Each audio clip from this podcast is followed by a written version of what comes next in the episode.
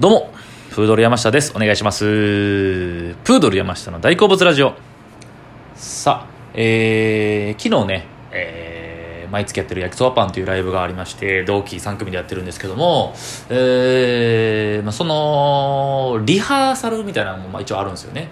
があって、みたいな。で、まあ一応その合間とかもあって、えー、時間が空いたので、髪の毛を切りに行ったんですよね。そう、それをめちゃくちゃいじられたんですけど、いや別にええがな、みたいな。なんかさ、ね、いや、わかるんですよ。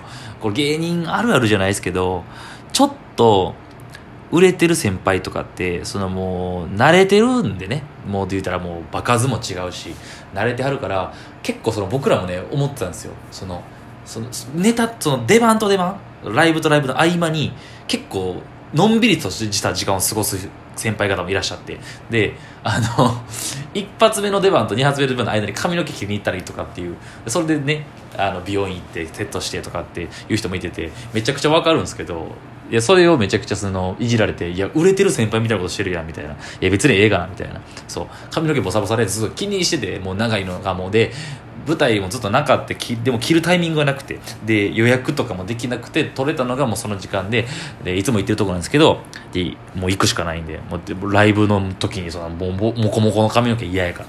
で直前に切ってまあそれ言われたりしたんですけど。でそのいつも行ってる美容院での話というかまあその僕ずっともう一緒の人に切ってもらってるんですよね。であの美容院大阪来てその切るところがなくて全然。で知り合いの子に切ってもらってて最初。でその子がなんかあのスタイリストじゃないわ。アシスタントか。そう。でアシスタントであのあるじゃないですか。その練習代として切ってもらうみたいな。安くしてもらうみたいな。のをやってでそこでずっと切ってもらったんですよね。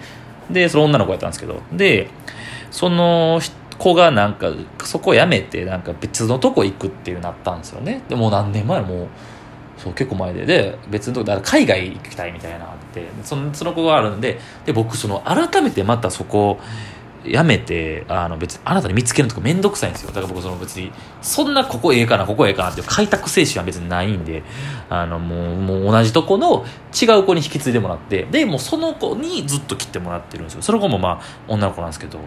僕だからその別に女好きとかじゃ女好き女の子好きですよめちゃくちゃ。好きですけど別に選んでるわけじゃなくて僕生まれてこの方美容院とか行ってて僕男性に切ってもらったことないんですよね。まあそういうもんなんかな。そういう話もしてたけど女性にしか切ってもらったことなくてあ美容師の人。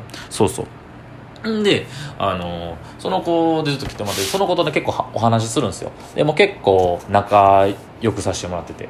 もう毎月ぐらい行くんで。そう。で結構あのいろんな話で。僕喋りなんでもうもうもうご存知だと思うんですけど毎日こうやってねラジオ上げてるようなやつなんで。だからもうでよくよく知ってるからあの話してくれる話題とか音楽の話であったりとかえいろいろこう振ってくれたりとかしてで結構ずっと話弾むんですよね。そう。あのほんまにこんなん言うとあれ申し訳ないですけどたまにねあのちょっと朝早い時とかってでもこの時間しか切れへん時とかってちょっと眠い時あるんですよ。でも選択肢の中に一応最初ちょっと途中寝ようかなって思う時もあるんですけどいやこれ別に邪魔されてるとかじゃなくて僕がただただそのちょっとそのつもりあるけどやっぱスイッチ入ってもって喋りたなるっていうね。これも絶対に。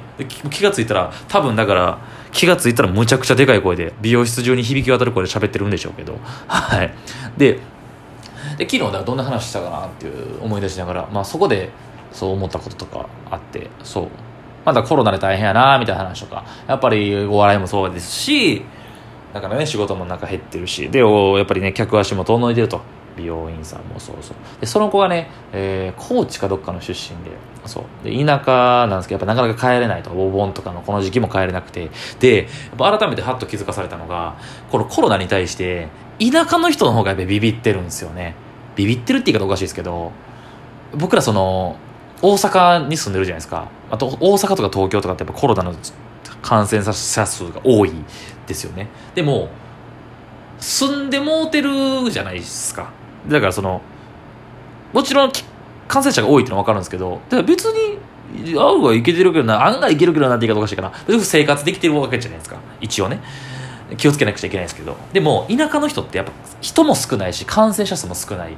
で言われてはって思ったのが僕実家帰るってなっても京都なんですよ。で近いしまあ別に他府県移動も別に行けるんですけど遠方の田舎の方やとその辺の集落、まあ、集落そのコミュニティが狭いじゃないですか。だからああそこの家のこの誰々さん東京から大阪から帰ってきはったでみたいな。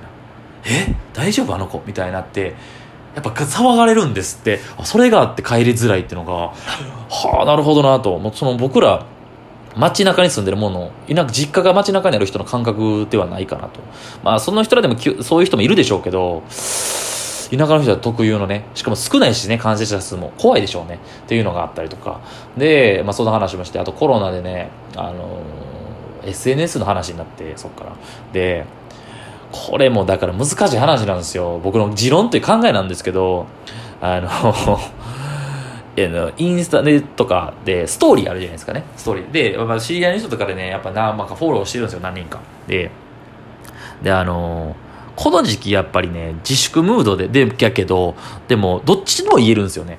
あの経済を回さなあかんっていうのもあるじゃないですか。で GoTo キャンペーンとか。別にめちゃくちゃいいことだと思うし旅行関係とか観光業界の人とかだったらもうそっちの方がむちゃくちゃありがたいしそうあるべきやと思うんですけどこの時期のなんかそのたまにおるんですよね。ストーリーフォローしてる子で。なんかその沖縄とか海外海外はさすがないかな。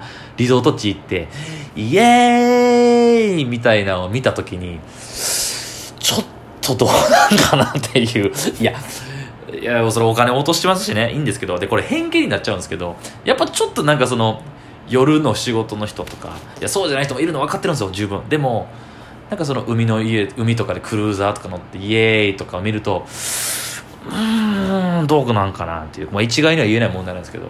でそのまああるあるというか共感の話ですけど、まあ、まあそういう話で盛り上がったりとかして。まあまあ。で、えー、いろいろ話しててそのこと。あのねやっぱねよくねやっぱ恋バナとかやっぱ男女の話になるんですよね。でで結構それの中ではっと気づかされたか僕がこうちゃうかなって思ったことが一つあってあのインスタの話からそのいろいろ見ててその僕個人のだから男は全員そうじゃないと思うんですけど僕が思うその女性のインスタグラマーとかあの上がってくるじゃないですか。この検索とかでこんな人みたいなとかいろいろ上がってきてめっちゃ綺麗な人いるじゃないですか。インスタグラマーとかモデルさんとかで。でなんかでも見た感じめちゃくちゃ加工してるなとか化粧でむっちゃこうなんかこう調整してるなじゃないけど人いるじゃないですか。綺麗なとは綺麗なとはやとは思うんですけどあんまなんかこうグッと胸にこうへんというか何も思わへん何も思わへんって綺麗なと思いますよ。ただうわめっちゃ可愛いなとかって僕思わないんですよ僕は。でもそれって加工なりなんなり。でも加工してるじゃないですか。で加工なりなんなりっていうだその辺の女性の努力じゃないですかそれって。でもで僕見せたんですよ。こうインスタでこんな子が可愛くてみたいなのをその子に見せるんですよね。だからいやこの子でその子はねその美容師の子言ったのがいやこの子可愛いけどいやその元からちゃいますやんみたいな。生まれつき可愛いですやん。って言われたんですよ。そこでなんかそのズレがを感じていやこんそんなんずるいですわって言われたんですよ。いやちょっとえでも僕からしたらめちゃくちゃ化粧してめちゃくちゃ着飾ってめちゃくちゃその加工してって言って可愛いってされてる人の方がずるないですかって思ったんですよ。そんでそっち僕のそれを見ていやこんなんずるいわ。こんなん可愛いやって言ったんですよね。このこんなんずるいわそんなんずるいわのこの男女差で男女でのこの意味の違いっていうのが気づけてえでもなんかそんなんあんのかもなみたいな。まあその子もそうで僕もこうでまあその人それぞれやと思うんですけどもしかしたらそうなんじゃないかな。だから女性はその女の子のその何ですかね綺麗になるためのこのプロセスこの頑張りというかその途中経過を評価する生き物なのかなと。で男性はポテンシャルそのものを評価するのかなっていう違いがあるのかなって思ってこれどうなんやろうっていう。で僕ちょっとそのなんか自分なりになんか勝手に「あえこれでもこういうそうちゃん」っていう話をしててこれこういう感じあるんちゃう？みたいな話をしてて。そうなんですかね。だから女性ってそれまでがそのそこに至るまでのいろんなこと過程が楽しいというか大事にする生き物なんちゃうかなっていう。まあだからこのよく言うじゃないですか。イベントがあってとか彼氏とこの約束があって友達と遊びに行くがあってここまでを頑張る。ここがすげえ楽しい。って言うじゃないですか。男性はその日が楽しみやけどそれまでの時間の過ごし方でやってるか日々の過ごし方が楽しいっていうか大事にする生き物なのかなっていう話は、まあ、よくあるじゃないですか。っていうのもあるしその綺麗になるまでのプロセスだから全然可愛くないというかそのそんなに生まれつきめちゃくちゃ女優みたいな美貌を持ってない人でも頑張ればそこにたどり着けるっていうそこのプロセスで頑私もできるんちゃうかって思うような女性が女性に対する目線。でも男性が女性に見てるとこはいやそれはもちろんめちゃくちゃ可愛い人もそのそこの頑張りでめっちゃ可愛くなる人もいますけどやっぱ女優さんとかの本物モデルさんとかのマジの本物見た時にそっち言うてまう。でそれ言った時に「いやそんなずるいっすわ。その子元から可愛いですやん」って言われて。で僕は「いやいやいやそんなそんな頑張ったらそんな綺麗になるやん」っていう違いがあって、ね、気づ気づけて面白かったなっていう話です。だけど男女の話かな。そうそうなって。そう。で僕は前そのなんか言ったと思うんですよ。ラジオトークで。みんな女性ってすごいみんなメイクされててとか努力だから綺麗になるための努力。だからめちゃくちゃケバい人も別にめちゃくちゃいいと思うんですよ。ケバい人をなんかこうなんやねん絶対ナチュラルの方がいいやんっていう男はどうやねんって話をしたと思うんですけどでもちょっとブレてるなと思われたかもしれないですけど違うんですよ。別にその努力自体はめちゃくちゃすごいことだと思うんですけどでも じゃあそのマジの本物来たらやっぱ本物すげえなってなるか 本物いやすいません。ちょっと語弊やった。ごめんなさい。ちょっと今のちょっと良くないな。本物とかじゃない。だからそのそのもう持って生まれたポテンシャルですげえ可愛い人女優さんとかモデルさんとか見たらやっぱそっち可愛いって言うてまうなっていう。それでいやそんなんずるいですわって批判された。